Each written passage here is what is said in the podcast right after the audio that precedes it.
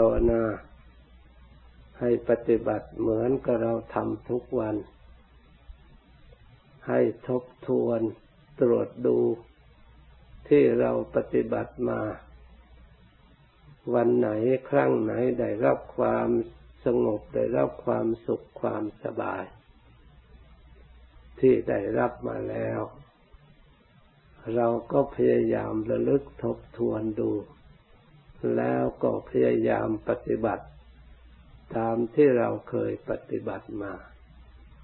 ทางนี้เป็นทางที่ถูก ทางนี้เป็นทางที่เหมาะสมกับจริตจิตใจของเรา จิตที่ยังไม่สงบก็สงบได้ จิตที่ยังไม่รู้ก็รู้ได้ ยังไม่เห็นก็เห็นได้ เห็นอะไรรู้อะไร คือเห็นธรรม รู้ธรรม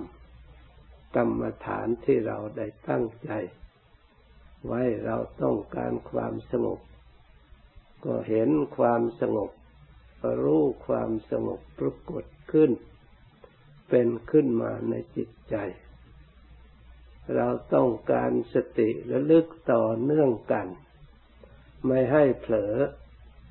สติก็ทำงานให้เราต่อเนื่องกัน ไม่เผลอทำไปตามที่เราตั้งใจไว้ แปลว่าจิตควรแก่การงาน จิตกรรมัญญาตา กายก็กรรมัญญาตา กายก็ควรแก่การงานคำว่ากายควรแก่การงานคือควรแก่ กรรมการกระทำคือภาวนากายของเราเวลานั่ง มันก็นั่งให้เรา เวลา เราต้องการความสงบ กายประสาทที่เรานั่งทับ ก็ไม่รู้สึกว่าปวด เจ็บขึ้นมาทำให้กายของเราเบาสบาย นี่นี่ความสุขทางกายเกิดขึ้น เรียกว่ากายควรแก่การงาน หรือกายยาลหุตากายก็เบากายยปคุณยุตากายก็อ่อน ไม่ขัดไม่คล้องในเรื่องที่จะให้เกิดความสงบให้เกิดความสุข มันเป็นไปตามทุกอย่าง นี่ในส่วนกาย ส่วนจิตก็เช่นเดียวกัน จิตก็เบา ไม่ไปตามอารมณ์ต่าง ๆ มันไม่หนัก ไม่เป็นทุกข์ ไม่อยาก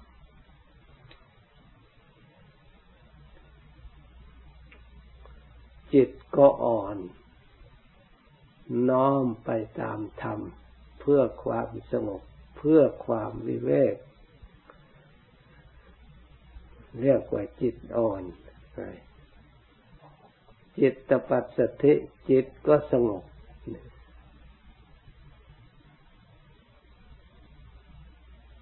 มันพร้อมที่จะสงบ เมื่อครั้งใดเราปฏิบัติอย่างนี้ เราก็จำไว้ เพราะการสงบนั่นจะต้องมีสิ่งแวดล้อมช่วยอำนวยให้สงบด้วย ไม่ใช่ว่าจู่ๆก็สงบ ถ้าอย่างนั้นมันก็สงบได้ทุกคนสงบได้ทุกครั้ง ที่ไม่สงบเพราะเรารักษาไม่ได้สิ่งแวดล้อมนี่มาก่อกวน ที่เราไม่มีสติสำรวมระวังรักษาปฏิบัติ ให้อยู่ในทางแห่งความสงบ อยู่ในอาการแห่งที่จะให้เกิดความสงบ เกิดความสุขเป็นสมาธิได้ เพราะฉะนั้นท่านจึงสอนให้มีการสำรวมกายสำรวมวาจา ถ้าหากเราไม่สำรวมกาย ไม่สำรวมวาจา จะให้จิต สงบแต่ฝ่ายเดียว มันก็ยาก เพราะกายกับวาจาจิตนี้มันเกี่ยวเนื่องกัน มันอุปทานยึด ถือซึ่งกันและกัน เพราะกายเราก็ถือว่าเป็นของเรา วาจาก็ถือว่าเป็นเรา เป็นผู้พูด จิตใจก็ถือว่าเป็นเราผู้คิด เลยมันรวมอยู่ที่เราทั้งหมด ถ้าสิ่งเหล่านี้เกี่ยวเนื่องด้วยเราแล้ว การปฏิบัติเราจำเป็นจะต้องสำรวมจะต้องรักษาคุ้มครองดูแล เพื่อไม่ให้ สิ่งเหล่านี้ไปในทางที่ไม่เหมาะไม่ควรในสิ่งที่เราไม่ต้องการ ปฏิบัติใน กิจกรรมที่ไม่ถูกต้องที่ให้ผลมาในทางที่ไม่ดี เพราะเราไม่ต้องการ แต่เราต้องการความสงบความสุขแล้ว เราต้องปฏิบัติในสิ่งที่เหมาะที่ควรตามหลักธรรมคำสอนของพระพุทธเจ้า เช่นท่านสอนให้รักษาศีลก็รักษากายรักษาวาจา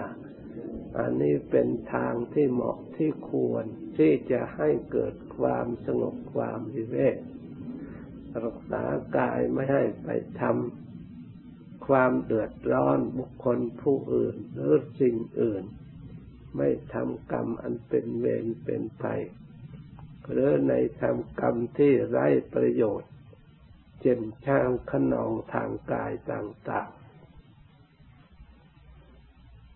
เพราะสิ่งเหล่านี้จะเกิดอารมณ์สะท้อนมาถึงจิตใจทำให้จิตใจเศร้าหมองทำให้จิตใจขนองทำให้จิตใจสงบได้เหมือนกัน วาจาก็เช่นเดียวกันไม่ให้พูดขนอง เมื่อเราพูดไร้สาระแล้วมันก็ กระทบกระเทือนถึงจิตใจก็กวนจิตใจให้เศร้าหมองไม่ให้สงบไม่ให้ได้ความรู้ความฉลาดไม่ใช่ว่าไม่เกี่ยวเนื่องถึงจิตใจ เพราะฉะนั้นนักภาวนาเราต้องสังเกต เราต้องรู้เรื่องกาย เราต้องรู้เรื่องวาจาของเรา รู้เรื่องกายของเรา เป็นเครื่องมือที่เราสำหรับใช้ ถ้าเราใช้เครื่องมืออันนี้ถูกต้อง เครื่องมือนี้ก็มีคุณมีประโยชน์ แต่เราใช้กายนี้ไม่ถูกต้อง เครื่องมือนี้ก็กลับเป็นโทษเป็นทุกข์เป็นภัยแก่ตัวของเรา คนที่ได้ทุกข์ได้โทษไม่ใช่ได้จากไหนได้จากการใช้เครื่องมือคือกาย ยกรรมในทางอันเป็นบาปเป็นอกุศลทั้งนั้นแล้วก็พ้นได้รับโทษได้รับโทษแก่ตัวเอง ทั้งผู้กระทำและทั้งผู้ถูกกระทำทั้งสองฝ่าย ไม่มีประโยชน์แม้แต่ฝ่ายใดฝ่ายหนึ่ง เมื่อเราตรวจตรองพิจารณาเห็นชัดเป็นสัจธรรม คำสั่งสอนพระพุทธเจ้า จะเรียกว่าอมตะธรรมก็มาได้เพราะคำเหล่านี้ เป็นความจริงตั้งแต่อดีตจนถึงปัจจุบันไม่เคยเปลี่ยนแปลงถ้าเราตรวจตรองดู แม้แต่เราไม่ใช้ในปัจจุบันก็เป็นของจริงมีประสิทธิภาพ ที่พระองค์ทรงตรัสว่าทำชั่วมาทำแล้วมันเกิดทุกข์เกิดภัยจริง ๆ ไม่ใช่เป็นเรื่องกล่าวลอยๆ ที่เราตรองตามไม่ได้หรือรู้ไม่ได้ เห็นไม่ได้ เมื่อเราตรวจดูแล้วเห็นประจักษ์จริง ๆ ทั้งทางกาย ทั้งทางวาจาเหมือนกับเป็นตัวเป็นตน เป็นพยานหลักฐานอยู่ตลอดเวลา ไม่ใช่เป็นคำพูดลอยๆ เมื่อมีพยานหลักฐานให้เราเห็นแจ้งไปจักเราจะสงสัยอะไรอีก ในเรื่องกรรมดีกรรมชั่ว ในเรื่องการถูกการผิด เราพิจารณาให้มันชัดอย่าสักแต่ว่าพิจารณา เมื่อเราไม่สงสัยแล้ว การปฏิบัติของเรา มันก็ขาดจากกันในเรื่องความชั่วที่เราไม่ต้องการ แล้วก็ตัดขาดได้ เพราะเราไม่สงสัย ไม่ลังเลใจในการที่เราจะละ เราจะถอดจะถอน เพราะไม่เป็นทุกข์เป็นภัยแล้วใครจะไปเอา ที่มนุษย์ทั้งหลายหลงประพฤติปฏิบัติ ก็เพราะคำว่าความหลง สำคัญผิดเข้าใจผิด เพราะไม่เห็นชัด มันเปลี่ยนแปลงมาหลอกในรูปต่างๆ ให้เราหลง เพราะเราไม่ได้รู้เบื้องต้นทำกลางและที่สุดคำว่าเบื้องต้นทำกลางที่สุด คือความดำริผิดเราก็ไม่รู้ เมื่อเราไม่มีสติจำรู้ความดำริของเราเบื้องต้นนะการจะเคลื่อนไหวทางกายจะกระทำเราก็ไม่รู้อีก ว่าผลมันจะออกมาอย่างไร หรือไปรู้ที่ผิดนึกว่าเป็นความดี ตามที่เราดำริผิดขึ้นมา เมื่อทำลงไปแล้ว เราก็นึกว่าเราทำดีทำที่ได้ประโยชน์นี่ในท่ามกลาง เวลาผลทุกข์ปรากฏขึ้นมา เราก็ไม่รู้อีกว่ามันมาจากไหน เลยเท่าใจว่ามาจากดวงจากดาว นี่แหละ ที่ว่ามันมืดไม่รู้เบื้องต้น ไม่รู้ท่ามกลาง ไม่รู้เบื้องปลาย เพราะเราไม่ได้ตามไม่มีสติระลึกตามให้ต่อเนื่องกัน จนผลปรากฏออกมา ถ้าเราพยายามระลึก ย่อมรู้ได้เห็นได้ทั้งเหตุทั้งผล ที่เกิดขึ้นแก่ตนแล้วสิ้นสงสัย ตัดสินได้ขาดอย่างแน่นอน เพราะจิตมันไม่ชอบสิ่งที่ทุกทุกอยู่แล้ว แต่มันอาศัยมันหลงยังไม่ฉลาด ไม่มีธรรมะที่ถูกต้องเรียกว่าสัจธรรมเข้าไปช่วยเหลือนี่ต้องอาศัยช่วยเหลือเหมือนกระตาของเรา ถึงแม้ว่าดีแสนดีถ้าไม่มีแสงสว่างเข้าไปช่วยเหลือไม่เห็นอะไรเลย เมื่อไม่เห็นแล้วมันก็ไม่รู้อะไร ต้องมีแสงสว่างเข้าไปช่วยเหลือ จึงเห็น เห็นแล้วถ้าเราไม่ได้ยินได้ฟังจากที่อื่น เราก็ไม่รู้จัก มีผู้รู้ก่อน เห็นก่อนบอก เราเราก็ไม่รู้จัก ที่เรารู้รู้ทุกวันนี้ไม่ใช่เรารู้จักตัวเรานะ อย่าทิฏฐิสำคัญว่าเรารู้เราฉลาดแท้จริงเรารู้จักคนก่อนๆร้องเรียกมา เรารู้หนังสือก็รู้จักผู้อื่นเขาบอก เขาพาอ่านพาเรียนพาเขียนจึงรู้ได้ แต่คนที่ไม่ได้เรียนไม่ไม่ทำตามไม่ ฝึกตามแหละมันก็ไม่รู้ ถึงหนังสือมีอยู่ก็อ่านไม่ออกเรื่องในหนังสือมีรู้ก็ไม่รู้ไม่รู้ว่าเขาเขียนว่าอย่างไรนี่ถ้าไม่ฝึก เพราะฉะนั้นอย่าทนงตัวติดติว่าเราฉลาด เราไม่มีรู้อะไรฉลาด เพราะผู้รู้ก่อนมีมาก่อนแล้วเราเรียนตามทั้งนั้น ให้เข้าใจให้ถูกต้อง การเข้าใจอย่างนี้มีประโยชน์อย่างไร เราจะได้ทำความพอใจเรียนตามปฏิบัติตามคำสอนพระพุทธเจ้าไม่สนองตัวว่าเรารู้ไม่สนองตัวว่าเราเห็น โดยทั้งทั้งที่จริงแล้วมันยังไม่รู้ไม่เห็น หรือเรารู้ว่าเราโง่แล้วเราก็จะได้ตะเกียบตะกายศึกษาให้ฉลาดขึ้นมา จะได้ตามขึ้นมา นี่แหละกิเลสเล็กๆน้อยๆสลับซับซ้อนที่ขัดขวางปกปิดที่เรียกว่าอาวิชชา มันซ่อนตัวอยู่ในความรู้ความฉลาดนี่เอง ที่เราสำคัญผิดรู้ผิด จึงได้เรียกว่าหลง อวิชชามีอยู่ก็สำคัญว่าไม่มีไม่เห็นสำคัญว่าเรารู้เราฉลาดเพราะตาเพราะคิด เพราะนึกได้ เพราะทำได้ นึกว่าเราฉลาด ตัวฉลาดที่แท้จริงคือตัวขจัดทุกข์ขจัดภัยในสิ่งที่เราไม่ต้องการนี่เป็นตัวฉลาด ฉลาดตัวนี้อาศัยธรรมะคำสั่งสอนขององค์สมเด็จพระสัมมาสัมพุทธเจ้า มีสมบูรณ์บริบูรณ์ไม่ขาดตกบกพร่องแม่นยำ เราเชื่อได้ ยึดเป็นที่พึ่งเสมอด้วยชีวิตจิตใจได้ มอบกายถวายชีวิตยอมเป็นทาสเป็นผู้รับใช้ทำคำสอนพระพุทธเจ้าได้ สมที่เราสวดพุทธัสสร้างหัสมิดาโซวะธรรมัสสร้างหัสมิดาโซวะสังขัดสร้างหัสมิดาโซวะเรายอมเป็นทาสรับใช้พระพุทธเจ้า เราเชื่อด้วยความบริสุทธิ์ใจ เรายอมรับใช้เป็นทาสพระธรรม เราเชื่อโดยความสนิทใจแต่ไม่เป็นทาสใครก็ตามขอให้เป็นทาสพระธรรม ยอมรับใช้ยอมประพฤติปฏิบัติตาม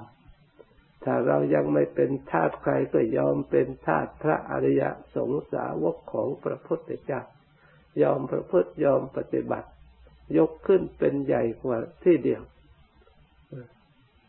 จึงจะสามารถที่จะเอาชนะกิเลสผู้เป็นใหญ่ในจิตใจของเรา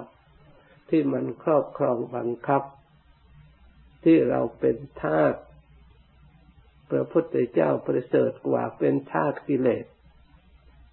เป็นธาตุความโลภความโกรธความหลงมันใช้เราทำกรรมชั่วชาลามกต่างๆ ส่วนเป็นธาตุพระพุทธเจ้า เป็นธาตุพระธรรมเป็นธาตุพระสงฆ์พระองค์ ยกฐานะให้เราได้ประดับประดาชำระกายร่างกายทารูปเปรียบภายนอก เครื่องประดับอันสวยงามบริสุทธิ์สะอาด ไม่มีสิ่งใดที่จะเศร้าหมองฉันใด ถ้าเรายอมเป็นทาสประพุทธประธรรมประสงค์ทำให้กายสะอาดวาจาสะอาดจิตใจสะอาด ไม่มีเวรไม่มีภัย มีแต่จิตใจ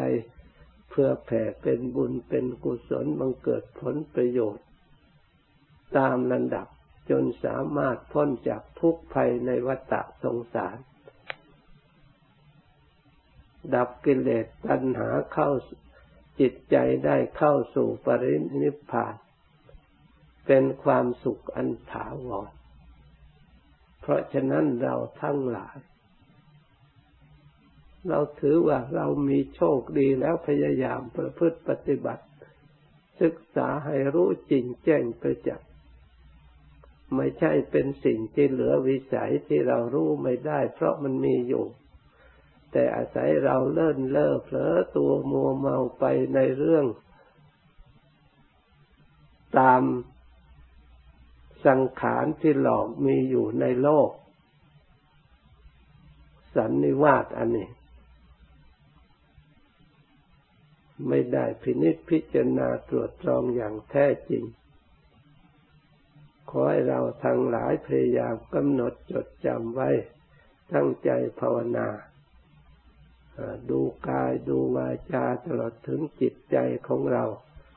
แล้วมารักษาใจของเราเอาทำคำสอนพระพุทธเจ้า ที่พระพุทธเจ้าสอนให้ปฏิบัติทำจิตใจของเราให้สงบ เราก็ต้องรู้จักวิธีให้จิตใจสงบ เราเรา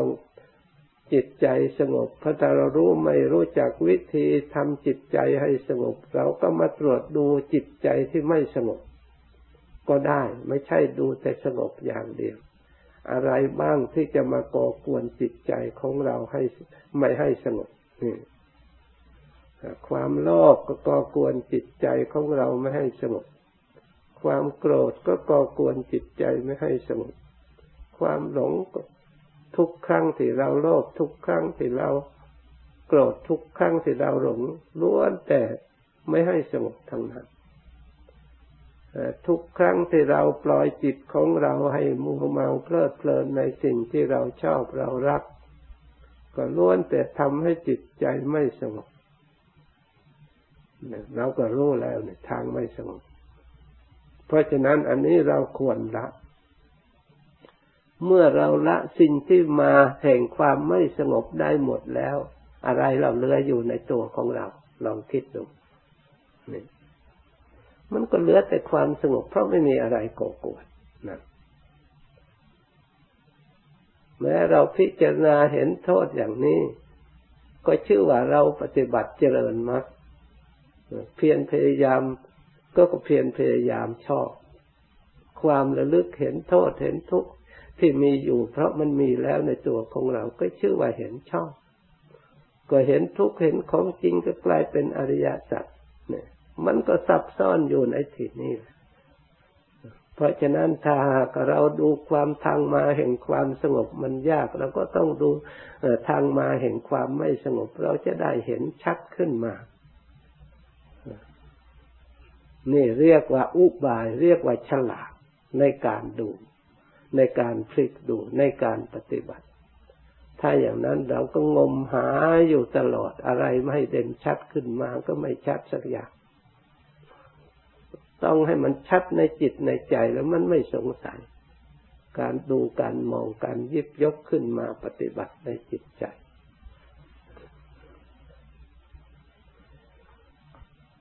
เราจะได้เห็นความสงบในกายก็มีจริง ๆ ความสงบของวาจาก็มีจริง ๆ เพราะความรู้จักความไม่สงบทางกายให้เกิดความไม่สงบ เราทำอย่างไร เราพูดอย่างไรมันไม่เกิดทางสงบเราก็จะตรวจอีกดูถึงจิตใจเราคิดอย่างไร ไม่เกิดความสงบแน่ขยับไปจนถึงจิตใจ เมื่อเรารู้จักแล้ว เราก็ไม่เอา เมื่อเราไม่เอาแล้ว ไม่มีอะไรก่อกวนแล้วมันจะว่าอย่างไร เราไม่ต้องหาความสงบมันก็จิตก็เป็นอิสระและสงบอยู่เอง เหมือนกับเราไปจัดมืด ไม่ต้องไปหามืด เพราะมันมืดมันมีแล้วไม่ต้องมัวจะไปคิดไปหา ไฟอยู่ที่ไหน ซึ่งเป็นค่าศึกกับความมืดเราเอามาติดจุดขึ้นมาแล้วมันก็หายไปเอง ชั้นใด เมื่อเราต้องการความสงบเราตรวจดูความไม่สงบมันมาจากไหน เมื่อเราเห็นแล้ว เพราะความไม่สงบมันอยาก มันพอเห็นได้ง่ายกว่าที่ความมาทางมาแห่งความสงบ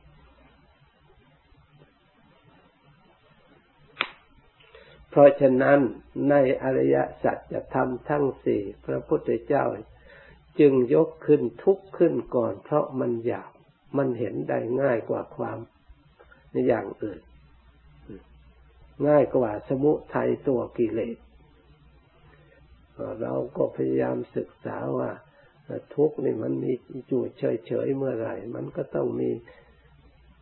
เหตุ ทุกเราก็พยายามศึกษาว่า ทุกข์นี่มันมีจูดเฉยๆเมื่อไหร่ มันก็ต้องมีเหตุ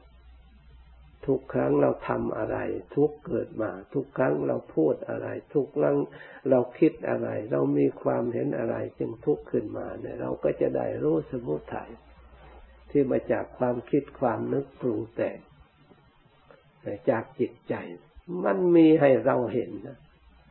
มันไม่ใช่ไม่มี ระพุทธเจ้าไม่ได้สอนสิ่งที่ไม่มี แต่เราไม่ยอมปฏิบัติให้มีระเบียบมีสัจจะในตัวของเราเอง ไม่ดูให้มันมีกฎเกณฑ์ในการดู เรียกว่าฉลาดในการดู ฉลาดในการปฏิบัติ ฉลาดในอุบายในการรู้การเห็น ถ้าเราทำอย่างจริงจังให้ฉลาดอย่างจริงจังเนี่ยมันก็ต้องรู้ได้เห็นได้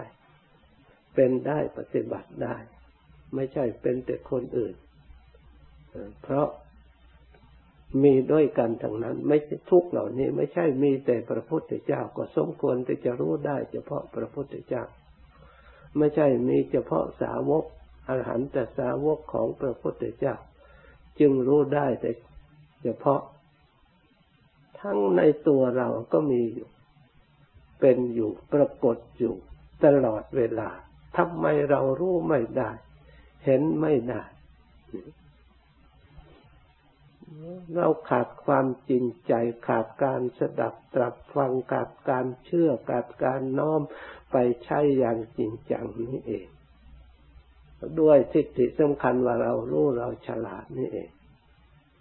ถ้าหากรู้ว่าเราไม่มีอะไรรู้เลยที่เรารู้ทุกอย่างเนี่ยเพราะถ้าเขารู้จักผู้รู้มาก่อน การรู้จักข้าวรู้จักน้ำก็ไม่ใช่รู้แต่เรา เกิดมาเรารู้อะไร ถ้าเขาไม่บอกและเขาไม่เอามาใส่ปาก เราได้อะไรสักอย่างเพราะฉะนั้นเราพยายามชำระชำระกิเลสความเข้าใจผิดความทนุผิดสำคัญตัวสำคัญตนอาหารการมามังการ ถ้าเรารู้ความจริงเราจำแนกออกไปแล้วเราไม่มีอะไรมีประโยชน์สักอย่างเลย ยิ่งจะเห็นไตรลักษณ์ความไม่เที่ยง เปลี่ยนแปลงต่างๆของอารมณ์ของรูปของเสียงกลิ่นรสและตลอดถึงของขันห้าทุกอย่างก็แล้วยิ่งจะเห็นชัดยิ่งจะ ปล่อยวาง ไม่เข้าไปสำคัญผิด ยึดถือ เมื่อแยกไปดูทั้งหมดละเอียดไปแล้ว ไม่มีตัวตน ไม่มีใครเป็นเจ้าของ ไม่มีประโยชน์อะไรเลย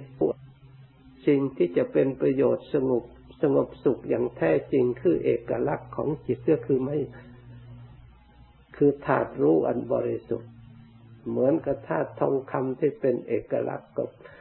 เพราะมันเหลื่อมใสในตัวของมันเอง ไม่มีอะไรมาทำให้มันเศร้าหมองเปลี่ยน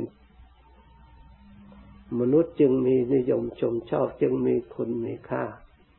เอกลักษณ์ของทองคำถ้ามันเปลี่ยนแปลงมันเศร้าหมองมันไปอย่างอื่นแล้ว มนุษย์ก็ไม่อยากจะเอามาทำอะไร ถึงจะมันเปลี่ยนแปลงเป็นรูปประพันธ์ต่าง ๆ แต่เอกลักษณ์ของสีวันณะของมันมันอยู่คงที่ มันมีอันหนึ่งประจำตัวของมัน เช่นว่าธาตุดิน มันก็มีอันหนึ่งประจำตัวของมัน ถ้ามันเปลี่ยนแปลงเป็นอย่างอื่นแล้วมันก็ ไม่คงที่ถาดน้ำมันก็คงที่ของถาดน้ำส่วนที่มันเปลี่ยนแปลงนั่นเป็นกิริยาที่ไม่ใช่ธาตุเดิมดั้งเดิมแท้ มีอันอื่นมาผสมที่เข้าไปแทรกซึมอยู่ด้วย แต่ส่วนธาตุเอกลักษณ์ของมันก็คือซึมซาบมาอยู่ได้ทั่วไปทำให้ไปซึมซาบที่ไหนก็ทำให้ชุ่มชื่นธาตุลมก็มีลักษณะพัดไปไม่หยุดนิ่ง เอกลักษณ์ของมันจะแรงเบามากเท่าไหร่ เขาจึงนิยมเมื่อต้องการให้มันเคลื่อนไหวแล้วก็ต้องอาศัยลมธาตุไฟเป็นก็มีเอกลักษณ์ของมัน ธาตุจิตล่ะ เมื่อเรารู้จักธาตุจิตแท้แล้ว นั่นแหละธาตุอมตะก็ไม่เรียกว่าจิตก็ได้ ไม่เรียกว่าเราว่าเขาก็ได้ แต่มันมีธาตุแท้เหนือที่สมุติอะไรปรุงแต่งไม่ได้ เหมือนกับธาตุน้ำถึงธาตุแท้ละใครแต่งไม่ได้ ใครเปลี่ยนไม่ได้ มันต้องเป็นน้ำบัญญัติคำใครจะทำอะไรไม่ได้ จะไปเป็นธาตุดินก็ไม่ได้ จะไปเป็นธาตุลมก็ไม่ได้ จะไปเป็นธาตุไฟก็ไม่ได้ ต้องพิจารณาให้ถึงธาตุแท้ธาตุดินก็จะไปเป็นธาตุน้ำธาตุลมไม่ได้ ใครจะปรุงแต่งเป็นสัตว์เป็นบุคคลไม่ได้ เป็นเราเป็นเขาเป็นต้นไม้ภูเขาเราก็ก็เปลี่ยนได้ส่วนที่เป็นไปได้เรียกว่าฐานะ ส่วนอฐานะไม่มีใครทำได้ อยู่เอกลักษณ์ของมัน นักวิทยาศาสตร์ถึงจะฉลาดรู้แต่งอะไรทุกอย่างเท็จแต่งที่เรียกว่าจิตเรียกว่าวิญญาณเรียกว่ามโนเรียกอะไรก็ตามที่ตามทีเถอแต่มันธาตุแท้มันก็ต้องมีเอกลักษณ์อันเดียว หลักอันเดียวเท่านั้น คือธาตุรู้ เพราะฉะนั้นเราทั้งหลาย ตั้งใจพิจารณาตามความจริงหลักธรรมคำสอนพระพุทธเจ้า เพื่อจะได้แก้ความหลง ความเข้าใจผิด เราจะได้เดินทางอยู่ในฐานะอันถูกต้องและมั่นคง ไม่หวั่นไหวในโลกธรรม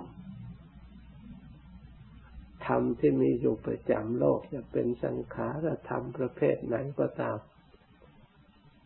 หยาบละเอียดนอกในอย่างไรก็ตามเราก็แจ้งประจักษ์ในใจสิ้นสงสัย จะมีอะไรเล่าจะทำให้เราสงสัยอีก เพราะฉะนั้นได้ยินได้ฟังแล้วกำหนดจดจำให้ดีตั้งใจปฏิบัติตาม จะได้ประสบความสุขความเจริญ จากนี้ไปภาวนาต่อ สมควรแก่เวลาแล้วจึงค่อยเลิกพร้อม